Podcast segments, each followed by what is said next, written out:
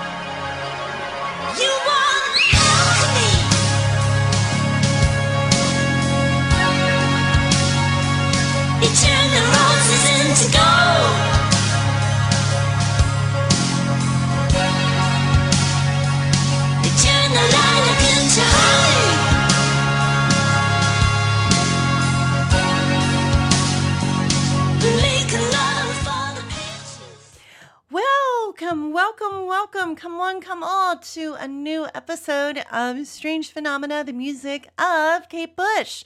As always, I am your very bubbly host, Cecily. And wow, we've got a really cool episode for you guys. We are doing an album introduction episode because get this, guys, we have now made it through six albums so far. Six albums.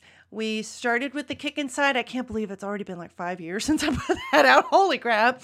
And then we have Lionheart. We've talked about Never Forever, The Dreaming, Hounds of Love, The Sensual World, and now we're going to be talking about The Red Shoes. So that's what we're going to be talking about this season. So we're going to be talking about the album songs. We'll talk about the B sides, um, two of which you just heard there in that little little mix that I made. Um, Show a little devotion and you want alchemy. And also, there are some um, collaborations that Kate Bush did during this time, too. So, we'll be talking about those. So, I'm, as always, super excited to be talking about more Kate Bush songs. We've also got a lot of guests who are going to be on this season who have not already been on the show before. So, we'll get to hear from some new folks. Um, and so, super excited as always, as always, always, always, always happy to be talking about Kate Bush with you guys. And so this episode is an album introduction episode. So if you've been following the show for a while, you know how the format goes. You know that it consists of me talking with another fan about just the general uh, just generally about the album. Like, how did it do? What were the singles? Uh, what was the reception? Et cetera, et cetera, et cetera. And then we'll start to get into like actual song episodes coming up for the next, I guess, ooh, 16, 17 weeks. so that's what we got going on in this episode. And in this episode, we're going to be talking with a uh, familiar face or familiar voice, I should say, um, from the show. We are friends outside of the show as well. We're going to be talking with Zoe. So we're going to be talking in general about the album, our favorite songs, all that fun stuff. And I'm really excited for you guys to hear our conversation. Now, it's worth noting that I'm recording this now in July. In fact, this is July 1st that I'm recording this, July 1st, 2022. When we recorded this, it was mid March of 2022. So there are some brief mentions in our discussion about like, oh, she's never charted much higher than this in the United States and blah, blah, blah. Um, so when we recorded this, obviously Stranger Things was not out yet. So obviously things have changed a little since then. But just so you know, just you just so that you guys don't go, mm, wait, but she's now charted better here now. That's because when we recorded this, it was in March, and we're now in July. Uh, that's a post Stranger Things world, if you will. So without further ado, let's get on into it. I'm really excited for you guys to hear our discussion in general of the Red Shoes, the album, and all that fun stuff. So let's get on into it. Here we go. And actually, before we do, hey, one more little note here. This is future editing Cecily here. I just wanted to mention that at some points, some of my audio was a little bit crackly. I'm not sure exactly what happened, but if you notice that in the episode, I do apologize. I've tried to mitigate it as much as I can. But in any case, I don't think that it will affect your enjoyment of the episode. So now, here we go. Now let's get on into it. Well, welcome everybody to Strange Phenomena, the music of Kate Bush. So we are doing a very special episode this week. We're doing an album introduction episode because we're going to be starting a new season. We're going to be starting The Red Shoes. So today we're going to be giving an overview of the album and the singles and chart placements and things like that. All the little things talking about the album. And with me to talk about the album this week is a friend of the show and frequent guest also of the show. We have none other than Hi, I'm Zoe and very happy to be back. And and as I said earlier, the Kate Bush expanded universe, cinematic universe. So um, before she took a break from that universe and is on one as of this recording too. So um, of almost the same amount of time as so because between the Red Shoes and Aerial was 12 years, and we are currently on. We will be on 11 in 2022 since last work. So she's like, go. She's like, I want to be my record. You know, I, I was actually thinking about that the other day. I was going, oh, yeah, it has been almost 11 years.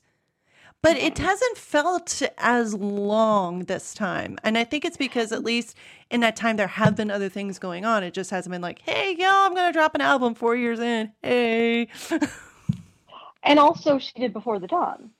yeah. So Mhm. We've gotten so much more from that. Yeah. But um, so today we're going to be talking about the Red Shoes. So this was the seventh studio album by English musician Kate Bush. Released on November 1st, 1993, it was accompanied by Bush's short film, The Line, the Cross, and the Curve, and was her last album before the 12 year hiatus. So that's the basic overview of the album, um, at least of the uh, you know basic album information. Of course, there's much more to talk about with this. So where do we want to start with uh, talking about this album here? Yes, I guess as we know, The Sensual World was released in 1989. This was released in 1993. What happened between those years? How did this album come to be? So there's quite a bit of interesting here. So in that time, I guess at some point she watched a 1948 film also called The Red Shoes, which I've seen. I watched it for a uh, a music uh, not music project, a uh, movie project where I had to go. I was watching the um, Best Picture nominees and also Best Picture winners, and this was the movie was nominated for Best Picture in I guess this would have been 1949, and so the the album was inspired by the film The Red Shoes uh, by Michael Powell and Emeric Pressburger. And the film, in turn, was inspired by the fairy tale of the, same name by Hans Christian Andersen. And this was a this was a fairy tale I remember reading when I was a kid, and it, it was in an anthology of Hans Christian Andersen's um, fairy tales, and so I remember reading the story. And it's it's about a dancer who puts on these beautiful red shoes and absolutely cannot stop dancing and it gets kind of gory toward the end because she Oh, just yeah. like keeps dancing and dancing and dancing and like she can't get the shoes off and she just eventually just keels over and dies because fairy tales are actually much darker than you think they are i say as i laugh but really it's like yeah i mean they are kind of dark um I mean, come on, his version of the Little Mermaid is like, whoa, wait a minute, this is dark. My God. Um, So Bush had suggested that um, she was going to tour for the album. Um, so this is part of the story of the album. Like she was, she even announced at the Kate Bush convention that, hey, I'm going to tour with this. And so she deliberately aimed for a live band feel with less of the studio trickery that had typified her last three albums, which would be difficult to recreate on stage. I kind of take issue with that statement, but okay. Um, however, of course, as we know, the tour unfortunately never happened. And instead, a few months after the release of The Red Shoes, she released a movie incorporating six tracks from the album called The Line, the Cross, and the Curve. So, mm-hmm. so yeah, within that time, a lot, a lot had also kind of gone on. Um, she also featured many more high profile cameo appearances than she'd ever done before on her other on her other albums like um use of most notably Prince. Lots of significant contributions from Prince for "Why Should I Love You." There were uh, there was guitar work from Jeff Beck and Eric Clapton, and "So Is Love." And um, Gary Brooker from the band Procol Harum, uh, who were best known for Whiter Shade of Pale in the late 60s, also appeared on two tracks. Um, I didn't find out which two tracks he was on, but mm, I'll punch that in later. So this is future Cecily here in the editing process.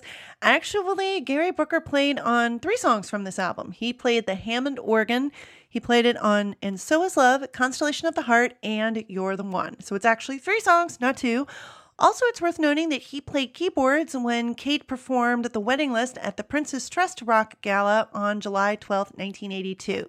So, another little fun fact there. All right, anyway, back to the show. Um, and then also at this time too she was going through a lot of emotional and personal things like she um her longtime guitarist alan murphy he died um, during that time. And also one of her dancers from the tour of life passed away. He passed away from aids. And she was also dealing with her mother who had passed away. So there was a lot of that going it honestly it's a lot there was a lot going on in those three years. My god.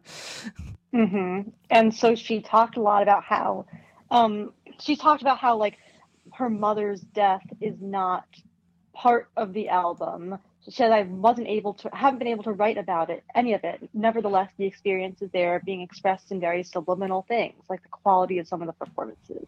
Mm-hmm. And so, like, so her mom, I don't remember exactly when she died, but around 1991 when Kate did her Rocket Man cover on Wogan, because that was her favorite, her favorite show.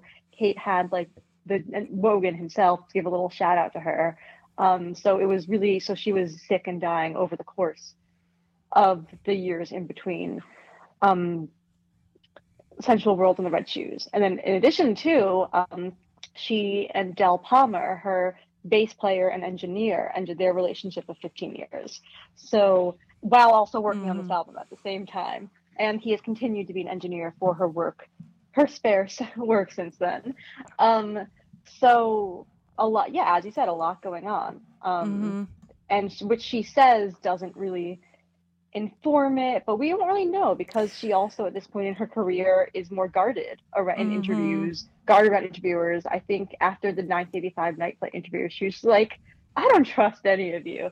So for real. um, so she just so she just kind of says whatever has to be said. Del Palmer said the idea of this album was to get it recorded quickly and get out on the road with it. Um, yeah, something I find interesting is like I don't know if she actually has said that the whole album is inspired by the film The Red Shoes. I would prefer this. I would. I'm. I would love to hear her make an album that was like very much. And we'll talk about this later.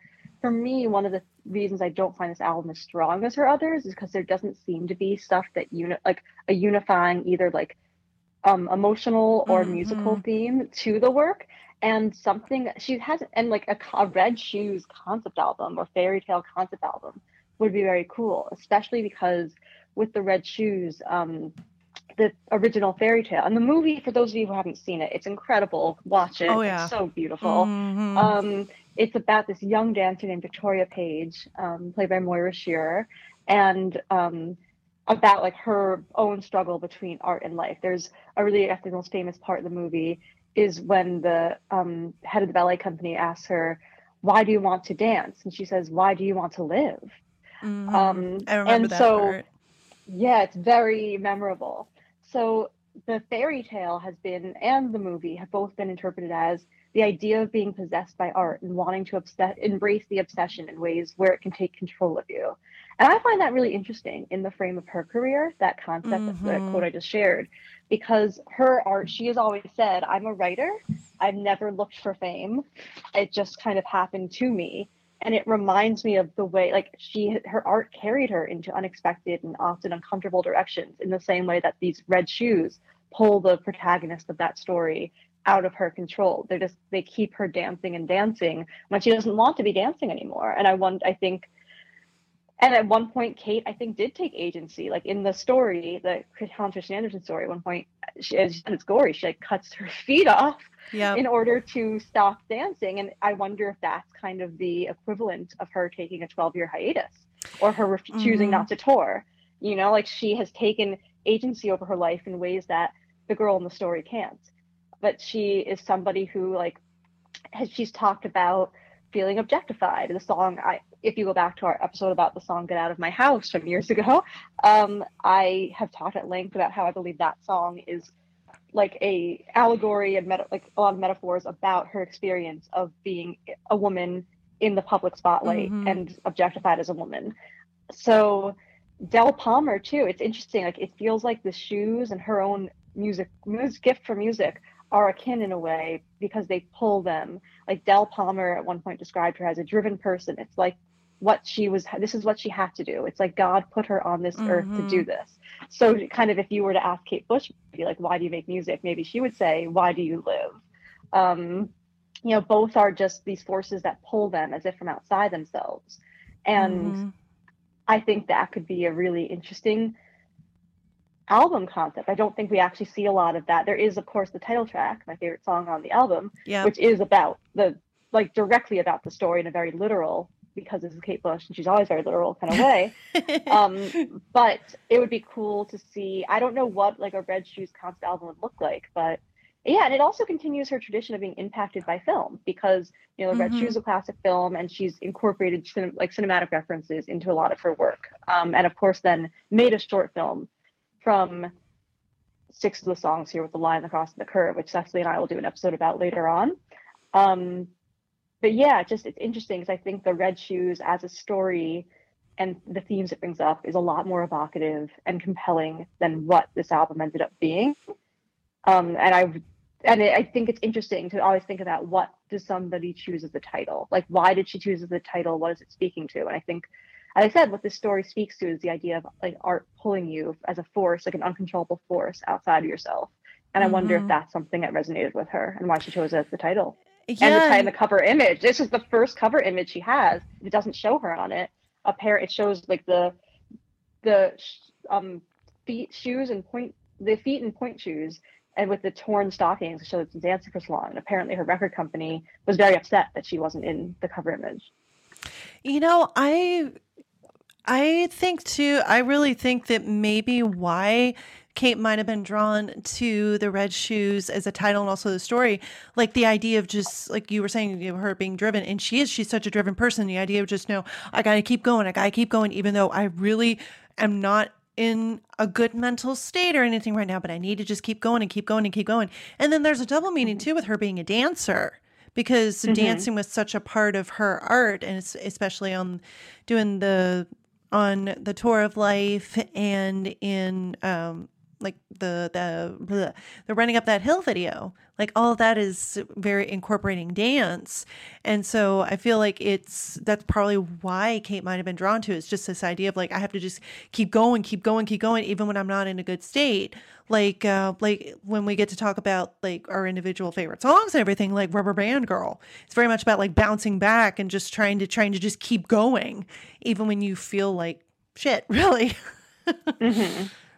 so yeah, and I wonder how much we don't. She doesn't say a lot about this. I wonder how much of this album is her feeling that the pull of oh, this is what I do, this is what I'm supposed to do, versus wanting these songs and wanting to make these mu- these songs be out here and wanting to make these musics. We don't know. She hasn't spoken about that really. Even since she hasn't really said like she's talked about how she has regrets about the line, the cross, and the curve. Um, but had and uh, she had regrets about certain ways that the songs in this album came out from which you know because she remade them on director's cut. But yeah, I mean she's not, and she doesn't owe it to us. I say she's not somebody who talks about her feelings much in interviews, and she she doesn't have to. She doesn't owe it to us, and what she owes to us is to make is to make music, and that's what she does Mm-hmm. sometimes. Yeah. Other times she just takes a break because, you know, she just got to take a break. Some, so you know, people got to take a break sometimes. um, but yeah, that's, it's very much like, yeah. So she kind of talked about like her in her own words. And I, I like this quote that you pulled from from Under the Ivy. Um, that quote: "She was determined to go back to a rooted way of working, returning more frequently to the piano, physically playing the song over and over, kneading it into shape." She expressed concern about her music being quote too complicated for people to take in, that they would have to work too hard at it. Ideally, I would like the music to be an easy experience. Unquote. Like many artists before and since, after the first flush of wild adventure had passed through her work, Bush began to seek a greater, hopefully more profound simplicity in both her words and her music. This wasn't complete wasn't a commercial aspiration. More worried that she wasn't communicating as well as she might or really getting to grips with what was happening in her own life. hmm Yeah, to me, all of that actually illustrates what makes it a less interesting album and explains why oh, some of those reasons are. Like sometimes simplicity is not actually the most profound way to communicate ideas and feelings. Sometimes it can come off actually as banal instead. And I think it's hard to strike a balance for any artist between like how to be how to not be too direct and how to not be too flowery. And I think it's something that she did perfect in many ways in the past and is struggles to get more of a hang of here, which we'll talk about later. Mm-hmm. Yeah, and there's so there's um, a source I found, and it it has it's it's quoted as being the Red Shoes magazine, and I can't quite figure out if this was a supplement to the Red Shoes uh, or to the like the Homeground newsletter or something. I'm not sure. I found it on the Wayback Machine. And I'm going to link to it in the show notes and show description.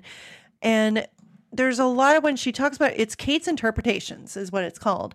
And a lot of them here, like she in many of the songs when she goes through song by song, a lot of it she mentions like in so in the song and so is love that quote I wrote this song straight onto tape, duff chords and all, writing it over a drum sequence. So a lot of this was written like very like kind of as they were saying in the quote, like physically playing the song over and over again, kneading it in shape, instead of like for the dreaming being at the fairlight and coming up with really weird kind of sounds. I do, by the way, take take issue with like you know too complicated for people to take in, or there was there was some other quote earlier about it like not being able to like her previous songs would have been would have been difficult to recreate live. I take issue with that because they're like if you listen to something like the if you listen to her playing breathing on just the electric piano, that performance for comic relief, she could do it. She could physically like go through and like even like rework her songs to be more in that kind of arrangement if she had wanted to. So mm, I feel like no, you just really didn't want to do it, and I'm being super honest with that. Like, you know, you you could have done it before, but you just didn't want to. you know what Mhm. I mean? Yeah. No, I agree with that. I also find it interesting pulling from like this article where she's talking about the album and she says that um my original intention that she wrote the songs pretty quickly and then t- and my original intention was to make it an album of songs, no thematic approaches, to try to be more direct with lyrics in the production, to try to be more simple. I feel there are a lot of diverse styles in the album, making the running order the most difficult yet. I think it is also a personal album, but I also feel it has a sense of humor and a playful quality. And amongst some sad songs, the message is one of the fun and joy of life, trying to make the most of it, which is always best felt when reminded of life's tragedy. Which, yeah, I Mhm. think it's interesting. I, and we'll talk about this more later when we share our personal thoughts on the album. The lack of cohesion, I think, is what makes it less, not as strong of an album for me than some of her other work. Um, and you know that that's what she had to do at the time then she had to do it you know it's not a i don't think it's a bad album um i think that the things that she's naming right there the lack of kind of diverse like and also too there are a lot of albums i love actually never forever being a great example never forever what i love about it is that the songs are really diverse from one another and all sound mm-hmm. really different from one another and so you feel like you're getting this smorgasbord you're like at a buffet of all these different musical styles with Never Forever personally, is how I feel. Mm-hmm. And so I don't think that has to be a bad thing. It's that, as we'll discuss, I don't think the musical styles and such that are done here are as compelling, just generally. But I do see that she was trying to talk about like life essentially about the balance between sadness and humor like even in a song like moments of pleasure which you know with the instrumentation just feels like a, a tearjerker she also incorporates la- like the idea of things that have made her laugh. You know, the case of George the wife, oh God, I can't stop laughing. Mm-hmm. So it, it is about the balance between all these different emotions in life. Yeah. And I think too, another quote that I was in Under the Ivy, which for those of you who haven't read it, it's a book by Graeme Thomson. That's a very well done biography of Kate Bush. Um, the songs are full of doubt, lyrically full of questions. Lyrically, the listener can take their pick of lines that might stand as manifestos for the way she was feeling. For example, we used to say, oh, hell, we're young, but now we see that life is sad and so is love. And it's interesting because I, she and Graeme Thomson are interpreting this album as being in large part about loss. I actually, not to always go back to dreaming, but I is not only my favorite album, but I think objectively the best album of all time. Mm-hmm. I actually like Same when here. we talk about the dreaming, I think that the dreaming is about doubt and loss, but in richer, deeper, and more profound ways. So for example, um, how the song All the Love, which you can listen to our episode about and analysis of, is about lost connections and in a way that I think is much more meaningful and also moving.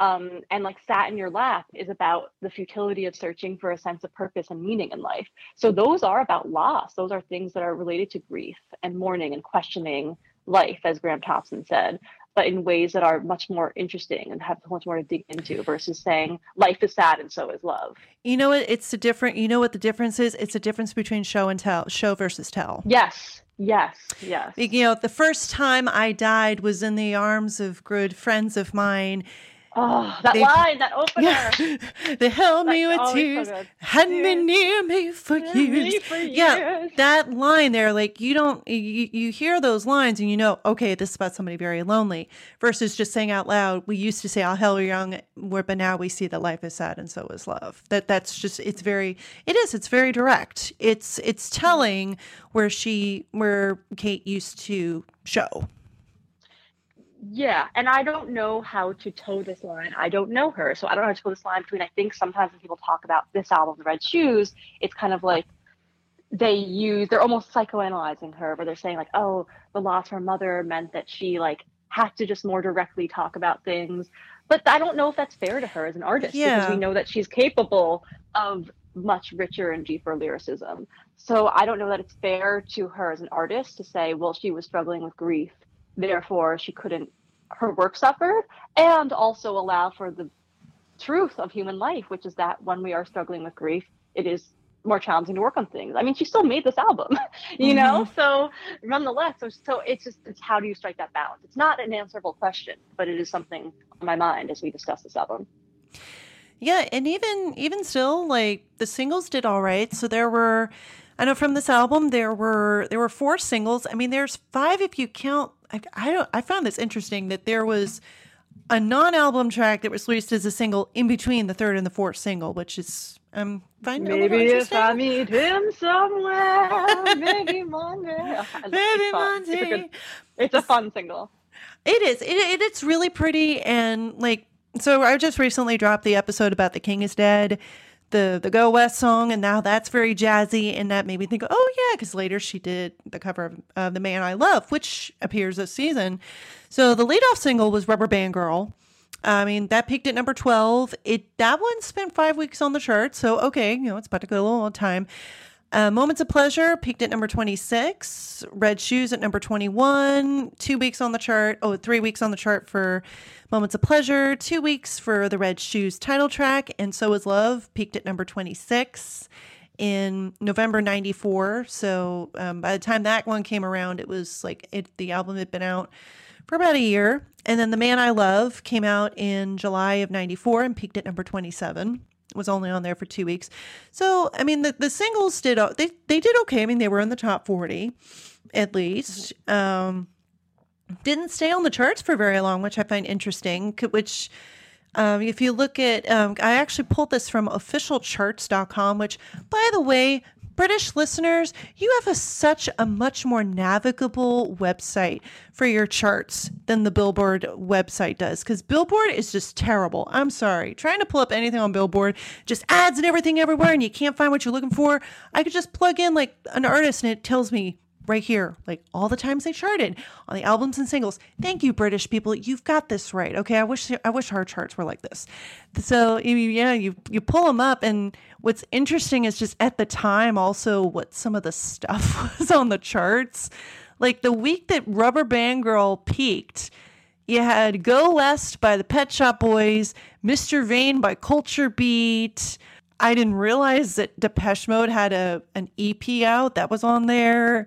And then you have hers, and it's you know it's interesting just also seeing like what all was on the charts too at the time, and you can see that. Mm-hmm. Yeah, she was trying to go for something kind of kind of poppy. I mean, very different from like I'm also seeing like Mariah Carey right below that. I'm going, whoa, that's got to be mm-hmm. quite the playlist, radio playlist, having her next to next to Mariah Carey. mm-hmm. No, seriously, and I think it's interesting too because I I've often put myself in the point of view because as of this recording I'm 30 I was born 1991 so I put my, I've often wondered like what would it be like be a, Kush, a Kate a Kush ha to be a Kate Bush fan in in this time and hearing Rubber Band Girl come out. I think for me again this it's this is my subjective thoughts. This is not but like I would feel a little like is this it? Um because I would be like, okay, so it's a rock song. What else is there going to be? Like, if that's the intro, okay, this is what's in. Because, like, so Cecily and I are also really big fans of Florence the Machine. Hey! And she, as of this recording, has just come out with three new singles for her next upcoming album, which will be called Dance Fever. And um, what I have liked about those singles is when I've heard them, I've thought to myself, these have the elements of her work that I've enjoyed and also sound like they're moving in a different in a new direction for her. And if I were to hear Rubber Band Girl come out in the context and of Kate's earlier work, I would think, yes, it's a different direction for her. Is it pushing her into new challenges as well? I don't know that it is. Um, and also, too, to think about that, like, yes, it's still like not necessarily conventional, and a re- you had Tori Amos's and Bjork's debut albums coming out around the same time, you know, yeah. which are pushing which are pushing the envelope for women in music in so many ways. Um, and PJ Harvey's early work, you know, they had that great the iconic magazine cover, the three of them together as kind of mm-hmm. this new mm-hmm. vanguard of women in alternative music. So if you especially compare her work amongst what other quote unquote experimental women are doing at that time, it's odd because she really people think she's so much older than she is. She's only a few years older than Bjork. She just started so young. So it's interesting that like in a way it almost felt feels like a younger a younger generation of women were kind of taking up the vanguard of experimental women music from her during this time. And her music seems to reinforce that idea perhaps. Mm-hmm. So, well, actually, for for context, so Bjork was born in 1965, so she would have been mm-hmm. like very early 30s by the time mm-hmm. um Red, even Red Shoe, and then actually she she's has said that she's been very heavily influenced by Kate, and I can yeah. hear it. Like I can hear a direct mm-hmm. line from Kate Bush to her. Like oh yeah, mm-hmm. like even more than yeah. from like Kate Bush to Tori Amos. Like I'm a fan of mm-hmm. both of them. But I can't really see the Tori thing, but that's of course a whole discussion for another time. Like, oh my god, yeah, it's yeah. just interesting to think about how like I just they're like six years, like like seven years apart. It's really they're not they're not really part of necessarily a different generation, and yet they feel her Kate Bush mm-hmm. New York like parts of different of different generations um, because of when their work has come out. Yeah, and you know, as far as like you know, you you've kind of started talking about a little bit your your kind of your thoughts on the album. What's interesting is this actually technically was the first Kate Bush album I ever heard. Um, because my mom, she knew I liked female singers from the 80s she went to FYE. She asked the store clerk for any good female artists from the 80s I might like. And the store clerk suggested Kate Bush. and mm-hmm. for Christmas one year, and I, I want to say it was it was right before I became a fan. So this was like like 2004 or something. Um, I got for Christmas one year, I got a copy of the Red Shoes.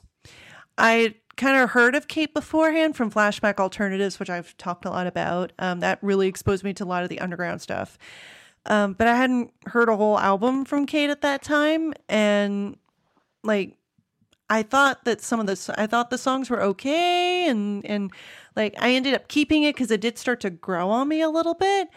Um, the album is a little bit lower for me in terms of like if I have to rank my favorite albums, it's a little bit lower for me. Um, I I like her earlier, slightly more experimental stuff.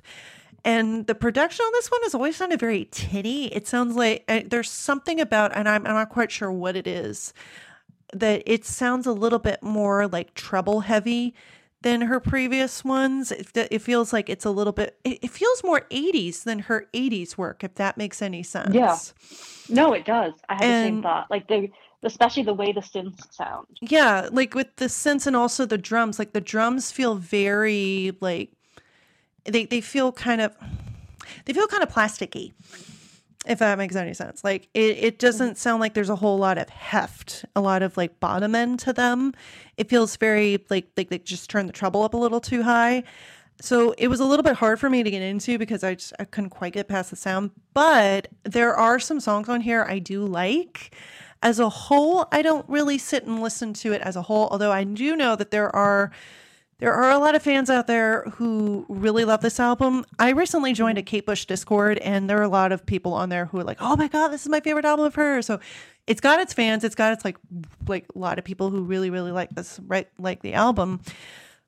For me, like the the songs, they're they're I if I'm in the mood for for particular songs like the title track, Rubber Band Girl, Moments of Pleasure, or Top of the City, like those are the ones I tend to go to. Like if if I have to put like favorite album favorite songs from the album together because those kind of have the the some of the Kate Bush magic that I like like the dynamic shifts and like you know the ending of Rubber Band Girl where she actually literally becomes the rubber band. It's like whoa yeah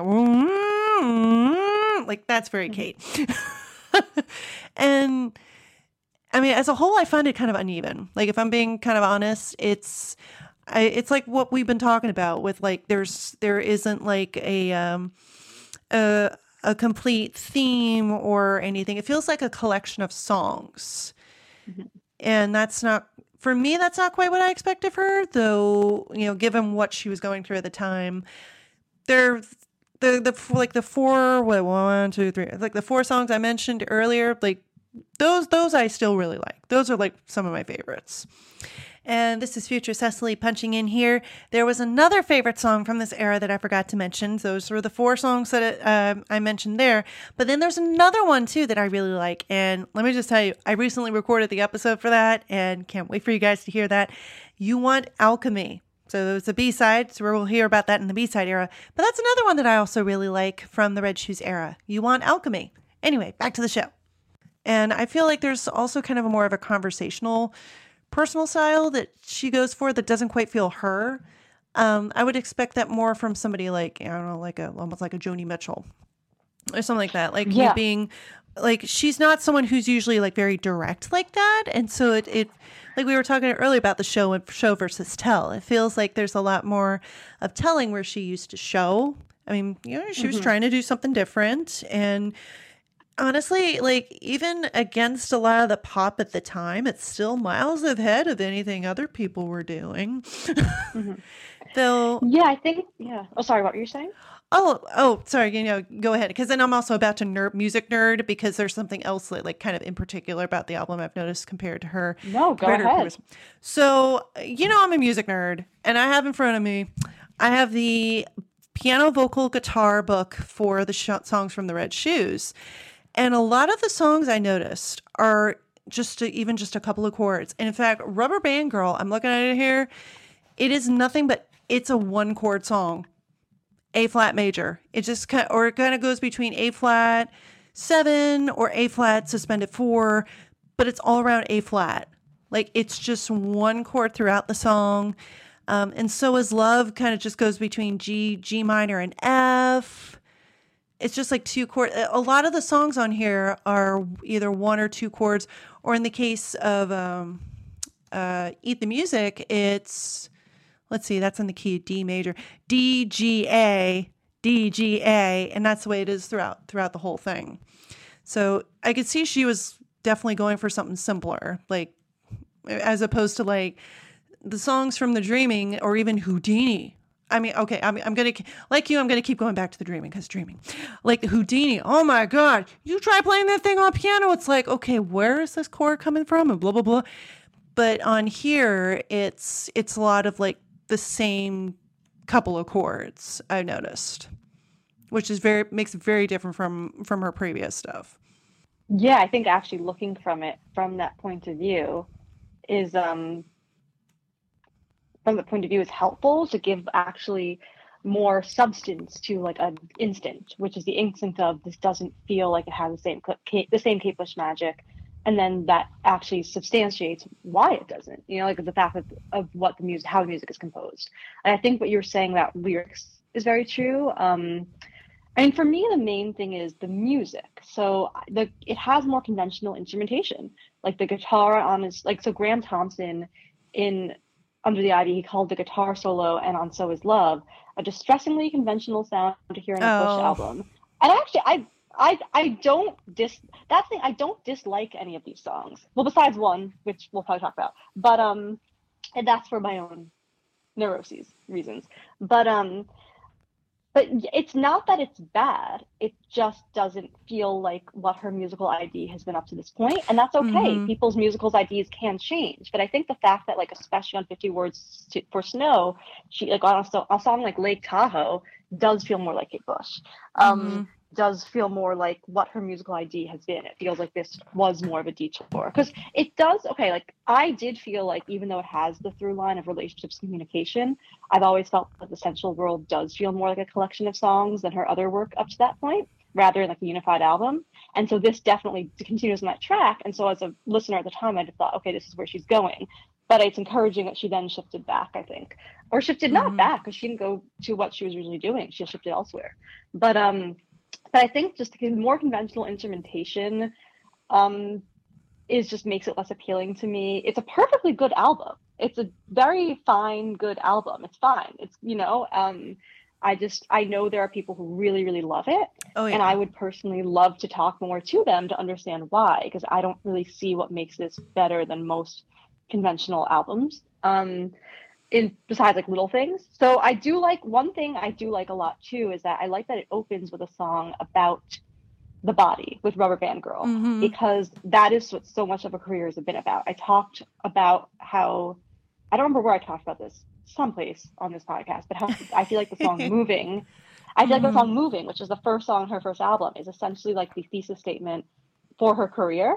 Like, oh, yeah. she's like, "Here's my ad." Like, it's about so much of her work is about the body and how it moves and changes and our relationship with the body. And so I think having that open this album, it continues that theme, even though, like, as I said before, if I were to hear this song, I'd be like, is this Kate Bush? You know? Um, I'd be like, this sounds just kind of like a normal person besides the rubber band part at the end. And so title track has the most Kate Bush nods to me. I don't think it's a coincidence that she said it's the one that took her the most time to work on. Yeah. I think I can no hear coincidence. that. I genuinely love title track. It's so fun. It just sweeps you up. Um, other standouts to me are Lily Slaps. It's fun. Again, mm-hmm. it's kind of nor like it's not and it isn't because you have her screaming who's on the left who's on the right you know people don't really do but like she that's what i was gonna say too like vocally on this album she's taking on vocally like a rock balladeer style oh, which, oh, yeah. and does a great job at it. The vocals are fantastic throughout this album. I just being a nerd i guess prefer the more musical theater and theatrical style vocals of her earlier work to the more rock balladeer style. So I think that, ex- whereas for people who love this album a lot, maybe they just generally prefer more of a rock balladeer vocal style. But like, so as much as, yeah, Lily shreds, she shreds a lot on this album. There's a lot of vocal shredding and mm-hmm. I enjoy it a lot. And I admire her vocals a lot on this album. It's just not what like makes my heart sing. Um, and so too in terms of what you were saying with lyrics like um, graeme thomson called the lyrics heart on sleeve. And that's pretty much my issue with them. He said how cliches both lyrical and musical begin to appear in her writing. It's interesting how much of a struggle her quest for greater directness became spelling out what she was once able to suggest and apply which goes back to your point of Yeah. showing versus telling. The net results were a significant drop in artistry. She's more rest assured when showing rather than telling she does not have an easy natural gift for the vernacular or conversational in the way like someone like Joni Mitchell does. And I think I've noticed that when she goes for the conversational or vernacular, it becomes more labored or obvious versus an earlier poetic style. So you have a line like, um, I think probably the best line she's ever written. It's just so so much going on. Oh, there's a, it's a good phone reminder. Um, where she says, "In all the love, only tragedy allows the release of love and grief never normally seen." Like you're not. There's a line on this. I think it's I believe it's in um Big Stripey Lie, which says like, "All your young gentle dreams of youth come cling on to me." I love that line a lot. But there don't they don't there are not these poetic lines. So as um, Graeme Thomson says, and he's not an authority. I disagree with him on a lot of things. In this chapter in particular, he says a few things I found quite misogynistic, where he says like certain things be like a grown woman trying to play dress up as a little girl, and I'm like, I smell the miso- I, I smell some misogyny. But um, so but he did say in her quest for direct communication, everything becomes overstated, which I agree with. You don't Mhm. have like compare from Song of Solomon the line "Don't want your bullshit, just want your sexuality" versus the line in Houdini which to me, both of these lines are trying to evoke like sensuality, sexuality, whatnot. The line in Houdini, it says, with a kiss, I pass the key and feel your Mhm. tongue teasing and receiving, or from the sensual world, and his spark took life in my hand, which like is also crude because she's saying his dick's in my hand, but it's like a poetic way of saying it. Mhm. So, um, like that, when you con when you contrast lyrics that are about similar themes with one another from this album and past albums, that's where I think you see the like the overstatement and how that kind of contributes to, for me, a weaker album. Which I want to share. Say again, is not a weaker album for everyone. This is just my subjective view. Hmm Yeah, and, and even for me, like I said, like even even for someone, you know, for anybody else, this could have been like really, really, I it could have been very different, or like when you compare this to to some other some other pop star, like this would still be like, whoa, wait a minute, this is kind of diff- different here, and and just for me, yeah, for for me, I I just I find it a little bit uneven, and I I keep thinking of like her earlier stuff, just and also just the nerd, my, my musical nerd standpoint. Like I like the more complex chord progressions from like Moving or mm-hmm. Houdini, where like you're just like, wait, how did you we get from this chord to this chord? but mm-hmm. there are still some there's some songs on here that I I do like and I kind of like thinking about where where she was in her life and and everything and you know she was sounds like she was going through a lot and and everything and but it, yeah I, for me it's not a bad album. It's not bad. It's not one of my personal favorites but i know that a lot of other mm-hmm. people out there and a lot of you guys listening especially if you're listening because you just discovered me in the kate bush discord group you know i know that you guys are real stands over there of, the- of the of the album. And so it has its fans and and i'm glad and and I know for me, it, it was the first Kate Bush album I ever heard, but I eventually like went on to her other stuff. But I still come back to some of these songs. Like, you know, my personal favorite with you, like the Red Shoes, the album, ti- the, the mm-hmm. title track. Hell yeah! In fact, that is my freaking ringtone. that is Really? my ringtone. That's- that's yes, awesome. it is. It is the intro. Now it's the director's cut version. It is the director's cut version because I do like on. I like the Red Shoes versions of the songs that were on director's cut because they do like it gets away it, it doesn't sound tinny. The way mm-hmm. that it sounds to the way that the album songs originally sounded it's it sounds a little bit like richer and a little and, and everything. So the intro for that song it is my ringtone and i love it because my like people look at my they're like where is the irish jig coming from? And i go oh yep that's my phone hey. So that one is my favorite song. It's it's got the Kate Bush magic to me, especially with the dancing and all the like the the interplays of the vocals. You know, she's got to dance, she's got to dance, Right, and she, she can't stop dance. till her shoes come off. Come off the Or they're gonna whip her up like a helicopter. Oh, I love that line. But Whenever she leans into the Irish, it always comes out well. Yeah, because it's like she's like, yeah, this is you. You could tell like this is just it's it's her thing. It's what she grew up on. It's very much a part of her. So that is my favorite song from the album. Like I that that song. Oh my god! And I also really love "Top of the City." That's I've got to say that's like that's like my second favorite is "Top of the City." I love the lines in there. I love the piano in it. I love the just the dynamic shifts of it. Like that song just it really really gets me. In fact, I'm gonna try and pull up here. Mm, let's see, top of the city, number sixty. Okay, page sixty four. Because I got the got the music book here. You know, I love the up on the angel's shoulders. I don't know if I'm closer to heaven, but it looks like hell down there. These streets have never been paved with gold. Welcome to the loneliest city in the world. But even then, like not to be negative Nancy, but even then, which is like okay. about the about the, the streets paved with gold, like as Grant Thomas said, there's a very standard cliche in her writing, which you would have never seen before. Yeah. Like, I'm not even sure exactly what the song is about, but Mhm. I just get I get caught up in the emotion and and I like how just how they get the ooh ah Yeah. it's like oh Ah, yeah, it's good. It's good. Yeah, I like that song too. I I do wonder. I, I I there is no answer because there's not a universe where it's not a Kate Bush album. I do wonder if it wasn't a Kate Bush album, but I listened to it.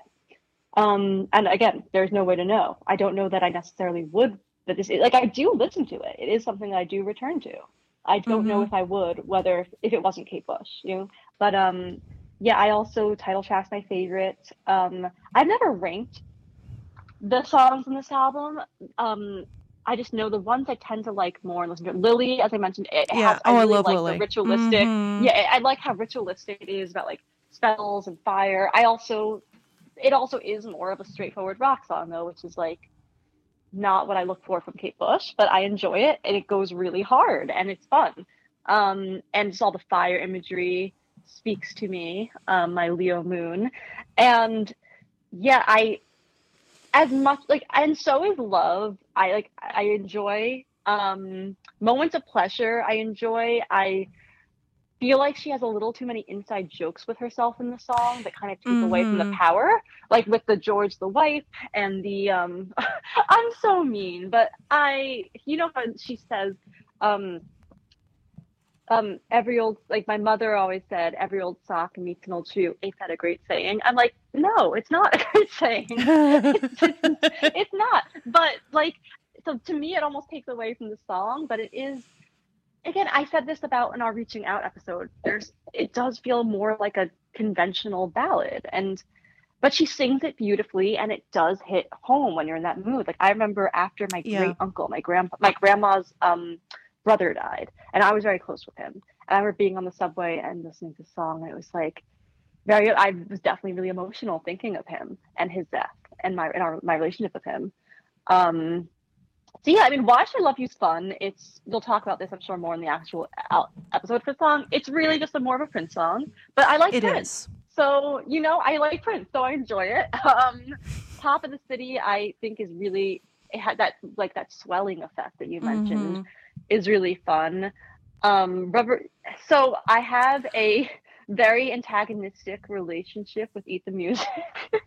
um, oh, Oh? boy, that might be her my least favorite song in her body of work, and not out of Hmm. thinking it's actually bad musically. It's more because of my own issues. So, well, I mean, there are some things. So it's hard for me to draw it apart from the a music video, which also comes from the line, the cross, and the curve, Mhm. which yikes. So it's Kate dancing with fruit with all black people, and it's very much the Mm. her being mhm. with people who are all black is very much used in a way of like where white people tend to see as like pow- like actually empowering to people of color. They're like, look, we're showing how great and free your culture is, but it kind of ends up coming off as like oh, I can only be my wild self, and like with with people who are black, and they're also wild and fun, which like underlying thing beneath there is savage, you know.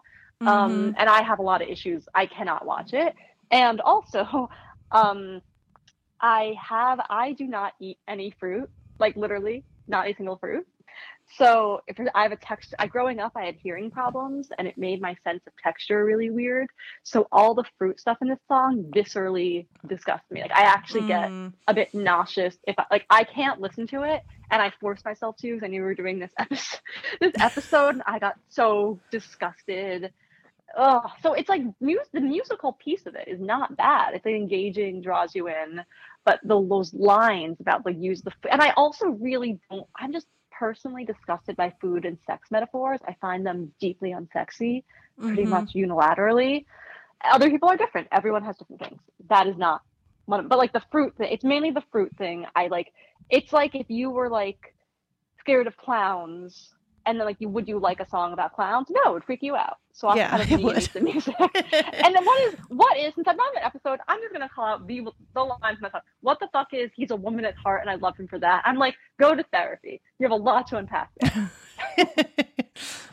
I know it's it's And a pretty song. Like it, I mean, you you you and I were were looking. I kind of ranked that number eight out of twelve for me. I mean, it's it's pretty, but I don't. I find it a little repetitive in a way that I don't Very. really like from Kate Bush. Really, really much. Please don't kill me. Please don't kill me. It- It's it's it's not one that I go to, but I mean, it's pretty song. It's pretty. Yeah, I it's just- pretty song. That must be nice to be able to get past the lyrics. That must be nice.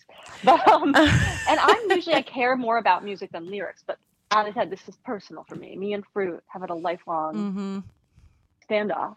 So I literally do not eat a single fruit. Besides plantains, which is weird. 'cause I don't like bananas, but we'll eat but like fried Well, plantains. Well, plantains are a little different because plantains are more they're more starchy. Because what we think of Mhm. really as bananas is really just a dessert banana. hmm And so Okay. and, and it's thought of as a dessert banana because it's got more sugar in it and it's a little bit sweeter versus plantains which you know yes they are bananas but they are much Mhm. starchier and they're much less sweet i love fried Mm. plantains oh my god i could go for some fried plantains right now. too. oh my god no So- I'm making me hungry Same. Anyway, away Same, from food. Uh, Yeah, other songs in this album, they just tend to, as I said, I've listened to them more because I know other people really love this album. And like, for example, I know Diego has talked about being a big fan, who you've had a guest on this show has talked about being a big fan of Constellation of the Heart. So, and I respect Diego's, I really love the way that he analyzes her music and respect his opinion. So I've like listened to it and like, I, I can see again, it does the interesting call and response thing. I'm like, okay, I get what you're doing here. And it doesn't really compel me that much, you know, like same for like Big Stripey Lie. I mentioned that one lyric I like. And I met a, I had a acquaintance once who like loved that song. Yeah, I just don't, I think it's like fine. Song of Solomon, I actually do like more. As I said, I find the lyrics so overstated, but the music is sexy. And like the when the trio Bulgarka kicks in, that part Mhm. is hot. The I'll do it for you, and then the their backing, it it's very moving and sexy. Um, so she accomplished she she accomplished the assignment she set out for, which was to turn one on with that song. But then the lyrics are kind of cringy with how ob- overstated they are. So it's like let me try to ignore that and just like get the ambiance because like, but it's a sexy song and it is. I you're the one to me is just so like I was like I hate to be redundant but and use the same word over and over but c word conventional. You're the one I'm like this is just a breakup song. Okay. And you have the, the trio Mhm. of Bulgarka I appreciate. Their presence I think always makes things better. Rocket Tail's one of my favorite Kate songs. But um and if anyone here listening compare Rocket's Tail to the new Florence single um Heaven is Here you'll be like oh, the lineage siblings these songs are siblings. And we love these siblings. They're great my favorite siblings. Um so that's something I want to throw out there. But yeah, I'm just like, this is just a breakup song. Okay. And I like I remember on the um the Mhm. 2014 documentary, the Kate Bush story, where you have that um the one guy who's like singing along to it and he's so moved by it. I'm like, so I'm I'm glad it does speak to things. Like Mhm. I actually think like the line which is everything I bought, I bought with you, like everything I, it it actually reminds me of um the Dusty Springfield song I just don't know what to do with myself. What she's talking on that song. Mhm. You know it Yeah. Yeah, she it's basically about how what's so hard about a relationship ending is losing your best. As Kate says, you're my best friend. You lose your friend. You lose the person who's your go-to default person that you like share your life with. And so it's like, who do I call who I know is going to want to see this movie with me? Who do I, you know, it's like just little, the little ways in which the ending of a relationship are such a big loss. I do think the song does a good song of capturing that. And Uh huh. yeah, It does, But and it, yeah. it's not something. But I don't ever expect like a breakup song from Kate Bush, because. Mhm. But I mean, and there were you were you were saying with that. I just don't know what to do with myself. I think of this. Uh, I think of another song. It's uh, "Take the Box" by Amy Winehouse. Obviously, Mm-hmm. her version is like very conversational, and I mean, you know. When I left my shit in your kitchen, I said goodbye to your bedroom, that smell to you. But it's like this whole, like, you know, everything I bought, I bought with you makes me think of this. Because all the thing, you know, the Moschino bra you brought me last Christmas, put it in the box, put it in mm-hmm. the box. Like this idea of like everything that you, your your partner gave to you, and now you're having to take it mm-hmm. away and all this other stuff. Yeah, Yeah. I don't, I don't ever think of, yeah, that one's kind of a little bit lower for me. Like, it's there are some times where like the ending when he's she's saying sugar, that part. I remember the first time I heard that when I first like played the album all the way through. That did strike me as like, whoa, okay, that that part did like make me cry a little bit because I could feel like she oh, was just kind of, mm-hmm. Because again, not to be a bitch, but I have the opposite reaction to that part. That part is where I'm like, you're literally saying like Mick Jagger said, like sugar, honey. Like that's how like that's how people have always talked in rock songs, which is not what you do. Like Yeah. And I mean that was like first time I heard it and now like over time like I I kind of I don't listen to that one quite as much because I don't I don't really go to Kate Bush for for breakup songs, but you know, like you were talking about with that that guy that you saw in the documentary, I'm glad that that other people enjoy it and it does it does speak to a pretty universal experience. It's not quite an experience Yeah. that I expect from Kate Bush, but Mhm. you know, she was trying something different. and I think it's an important experience because people, Mhm. when they talk about breakups, don't talk about like that. The, what I was saying before, like the default person thing, like how usually the person you're in a relationship with is your default person, and like I and I actually think the Dusty Springfield song, I just don't know what to do with myself, is like the perfect example of a way to communicate that in the way that Kate was trying to here, in the way that like she describes, like I'm trying to just directly state emotions.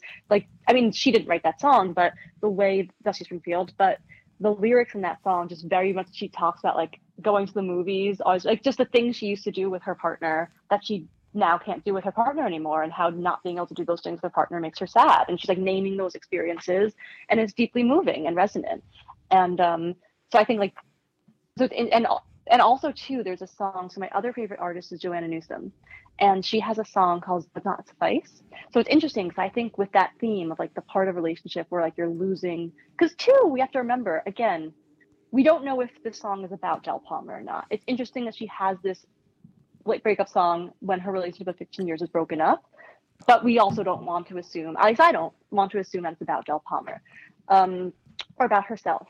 But but if you've been with someone for, I've never been with anyone for 15 years. I mean, imagine if you're with someone for 15 years, you've built such a strong foundation in life together. So Yeah. that is such a massive loss. And also they work together um, and continue to work together. So it's not just a life part; it's it's a life partnership in every way. Um, and so that's such a loss to grieve of the changing tenor of what that relationship is going to be.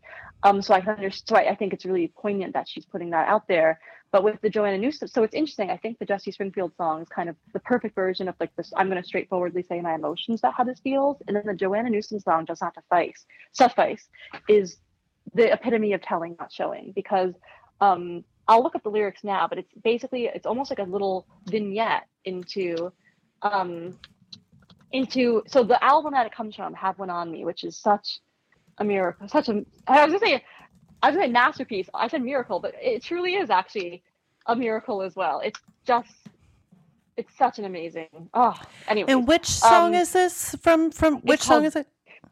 so it's called does not suffice so i'm looking at the lyrics so it's about how so the whole album tracks the course of a relationship and does not suffice is the final song and it i will pack so it's about how she is picking up her stuff from the home she has shared with her partner and how taking that stuff away and through her describing her taking her things away and how they're going to be living separate lives it's just so oh it's shattering. It's shattering. Um she says i will pack up I'll, I'll i will pack all my pretty dresses.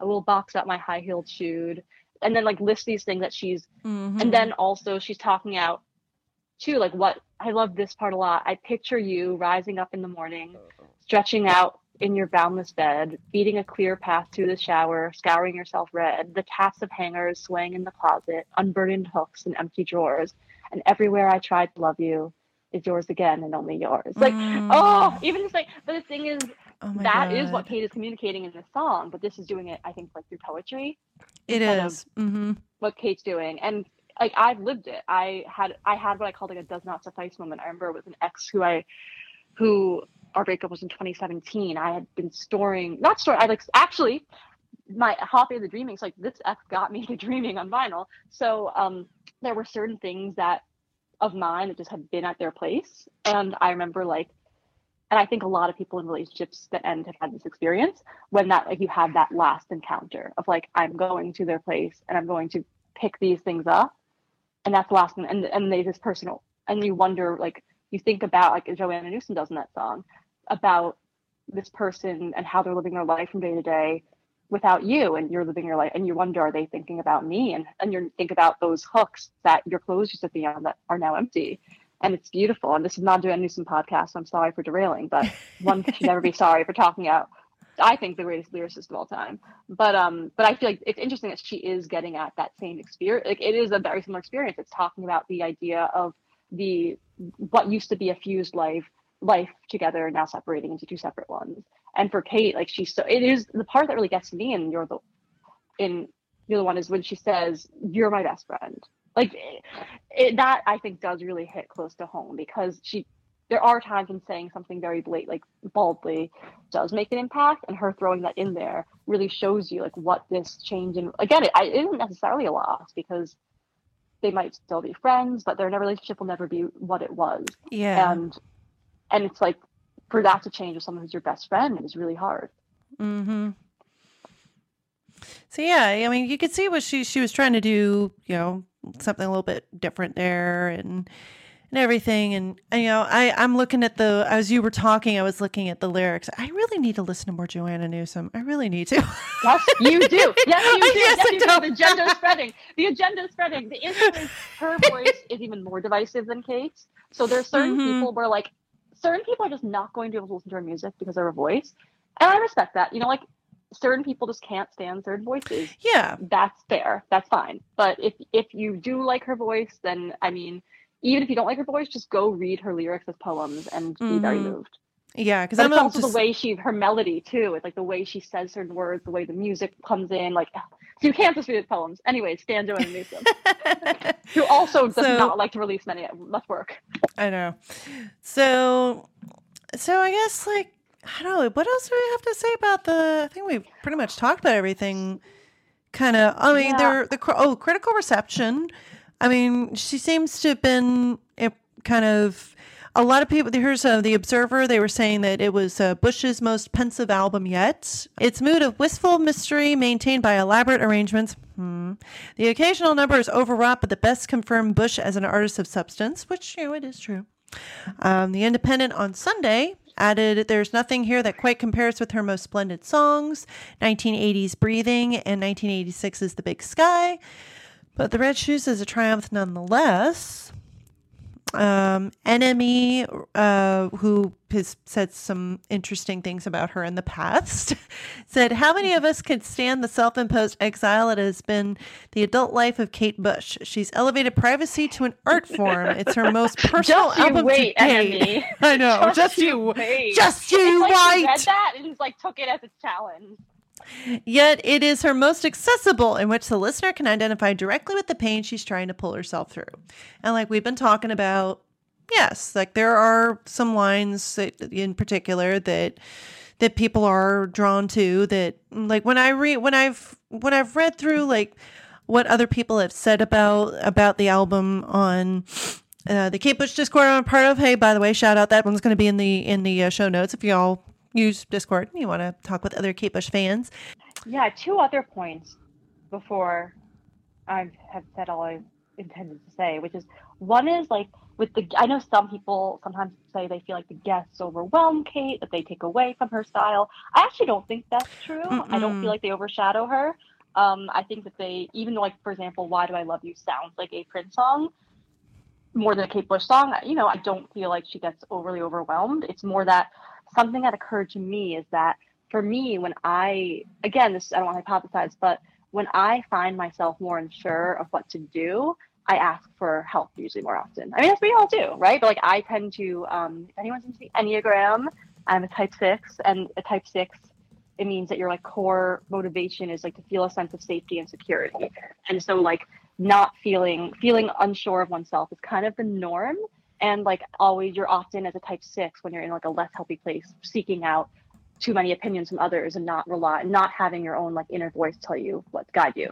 So I wonder if maybe she was feeling less like as like not having like an inner muse speak to her as much, and therefore reaching out to others for assist like for guest spots in the album because of that. Again, only a hypothesis, but perhaps like I think because this is also somebody who's so has always been so in control of her music that for her to Mhm. have like she said in the uh, other interview poll that she's like, oh yeah, when Prince said that his version, that was funny, but like it's hard to imagine her being okay with somebody else totally taking over her song in that way. And I think Mhm. it'll be interesting. I'm going to put this subtly to see with collaborations that she may or may not do in the future. Wink, Mhm. wink, nudge, wink. nudge. If you've gotten this far into the episode, if, if congratulations, you get a gift if you've gotten this far in the episode, which is that um, which is a hint that for again, it is being recorded March thirteenth, twenty twenty two. I don't know when it comes out. I don't know when July. things might be announced. It'll be in July July sometime. Certain so things are. I have I have family music business. I know some things. Let's put it that way. I know some things, and so I all I'm gonna say is that I think that if and when there's collaborations with her in the future, uh, it, firstly it shocks me that she might have collaborations. Anyways, anyways, not gonna go there. it's interesting to know to see like what does her, a, a collaborative Kate Bush look like because that so goes against who she's been as an artist. So I wonder if here she's kind of like I have less of an idea of what I want to do, so maybe the contributions of others will inspire me. Mm-hmm. I don't know if you felt that way.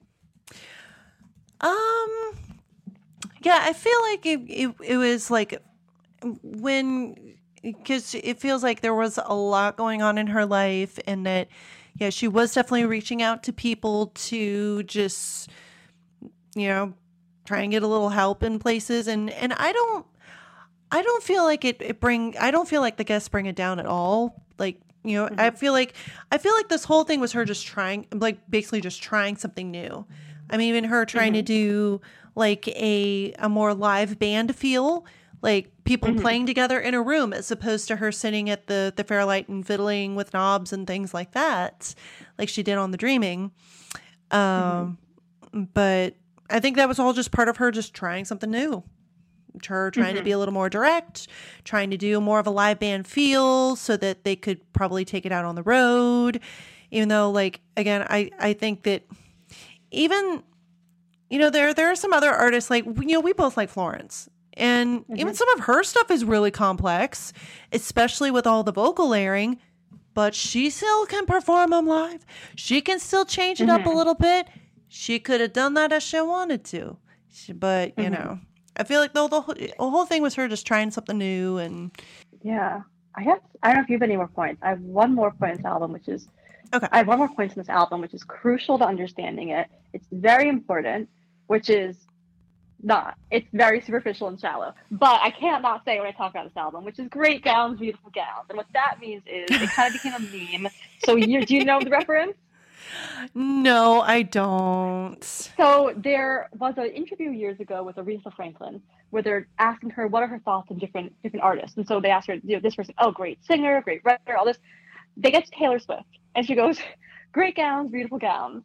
And that was kind of for a lot of people the epitome of shade because um Mm. because it's basically Aretha Franklin saying like I don't know what else to say besides great gowns. Like you know, like I don't have enough thoughts about this person, or I don't think enough positive things about her to say anything else. Like to actually because for other people she was commenting more on their artistry, And then for Taylor Swift, she goes, "Great gowns, beautiful gowns." It's very funny, but um, great gowns, beautiful. So I kind of think of this album as great gowns, beautiful gowns sometimes because I really, again, I an issue I had. I feel like a lot of what I guess I will call the new TikTok fans of Kate is that they tend to really hyperfixate on like her imagery, imagery and persona versus her music, and that I don't think is I think it's antithetical to being a Kate Bush fan in a lot of ways, or to what the mission of her career has been. But like, so I don't want to fixate too much on her image, but I really enjoy her aesthetic at this time. I mean, yes, I hate fruit, so the fruit dress kind of freaks me out. But like, she's doing like a lot of hair extensions, and I my whole thing is to be a woman from a pre-Raphaelite painting. So I'm like, girl, yes. Um, one of my the picture of her from this era, I support the album of her in the polka dot dress. Google Kate Bush 973 polka dot dress. One of the best photos of her because her hair is so long and red and just like my goal. Um, I'm a redhead too, and and like I just really enjoy her aesthetic around this album. There's a lot of leather. Mm-hmm. So like in the and So Is Love 1994 Top the Pop performance, which let us know is her last performance on TV to date. Um, I mean, maybe when this comes out in July 2022, she will have been on like Jimmy Fallon with unnamed collaborator, but um, you know, but this is her last TV appearance to date, and she's like, this aesthetic speaks to me, where she has this like hair extensions down to her ass. In front, you can't tell in front, but when they show her from the back, it goes down to her ass, which is my dream for myself. And red lipstick and leather jacket. I'm just like, yes, yes, like love the vibe, love it. So that is the most important thing about the red shoes. Great gowns, people gowns. no, I know what like you the mean. Hair, when we talk about the line, the cross, and the curve, the whole time of me just being having like, oh, her hair in this, oh, her hair in this every. So I apologize in advance.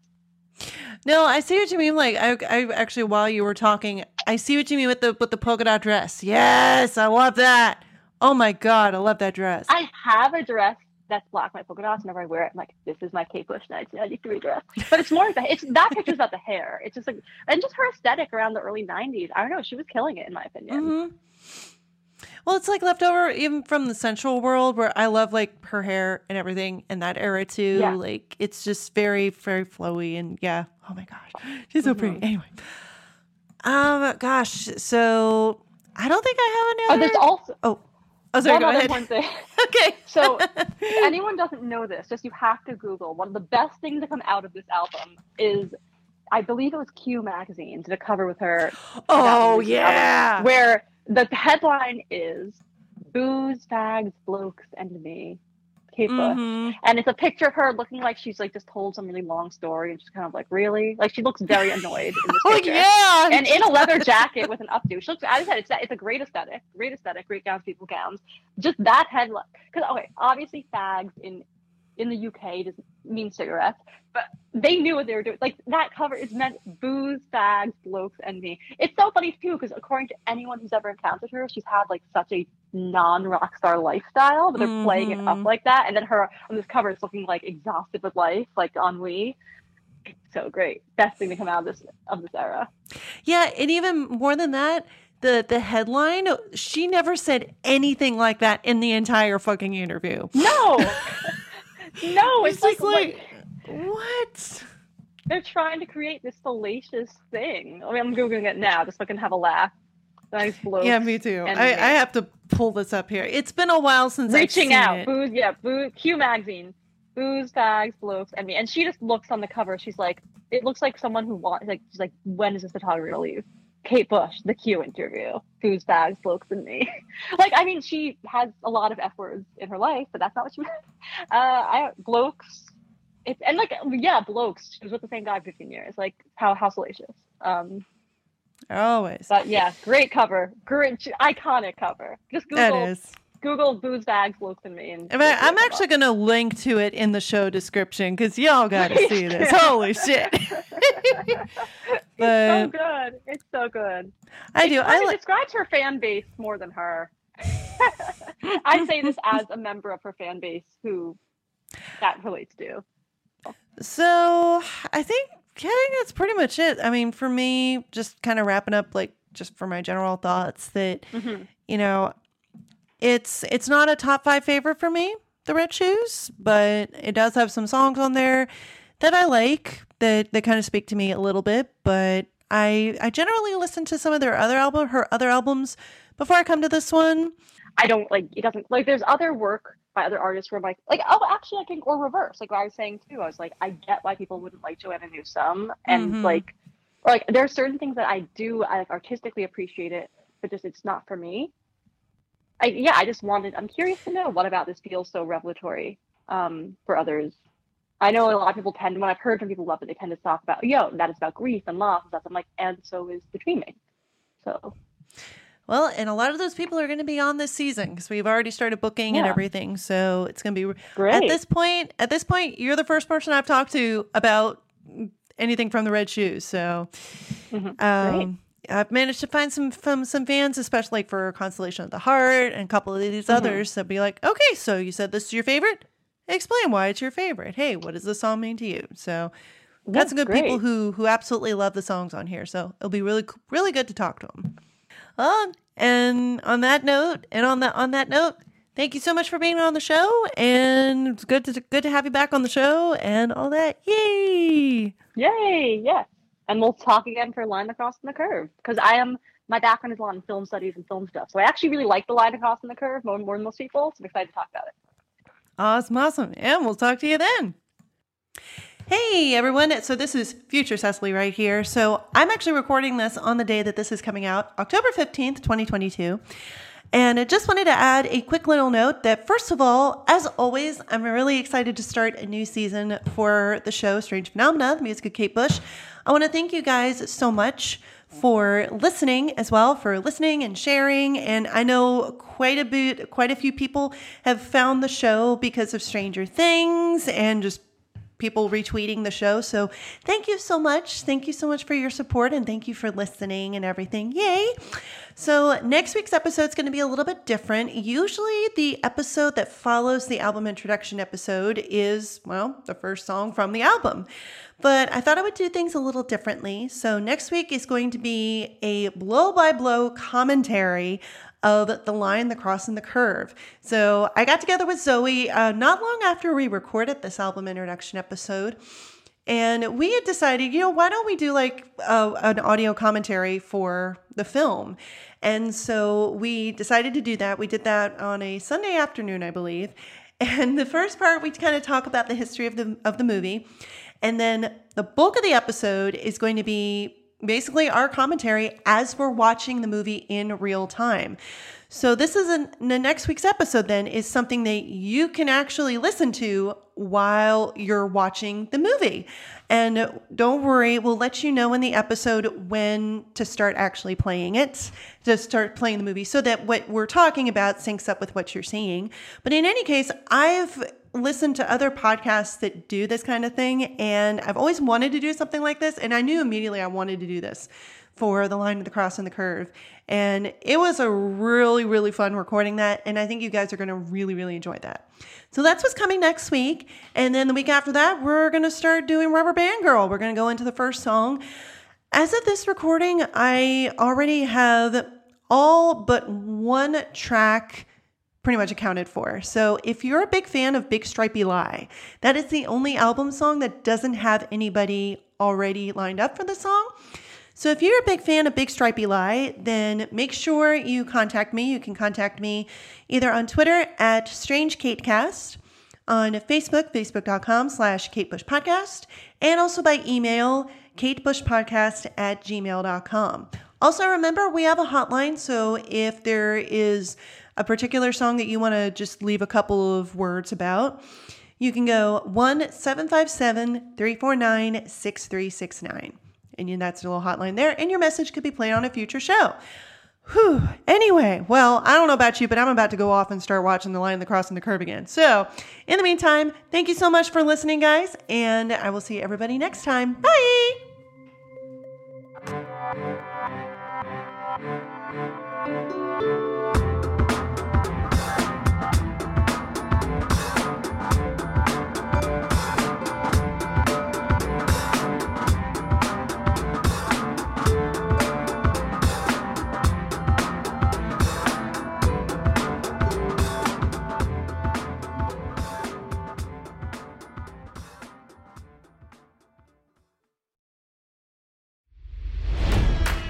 It's NFL draft season, and that means it's time to start thinking about fantasy football. FantasyPoints.com features industry leading experts and prognosticators using proprietary hand charted data to help you score more fantasy points. FantasyPoints.com is the place to go for whatever kind of fantasy football you play. Whether you play fantasy football, daily fantasy sports, or do a little bit of everything, Fantasy Points has the meticulously researched content to guide you to victory. And why wait for the fall? Fantasy Points also covers the new spring football league, the UFL. Join the guru, John Hansen, Scott Barrett, Joe Dolan, and other massive names in the fantasy football universe with an exclusive offer. Use code Pantheon for 15% off any fantasy points package, including the all in package, with access to every article, tool, and data nugget that Fantasy Points has to offer. That's fantasypoints.com and code Pantheon for 15% off at Fantasy Points. Fantasypoints.com. Code Pantheon. Score more fantasy points.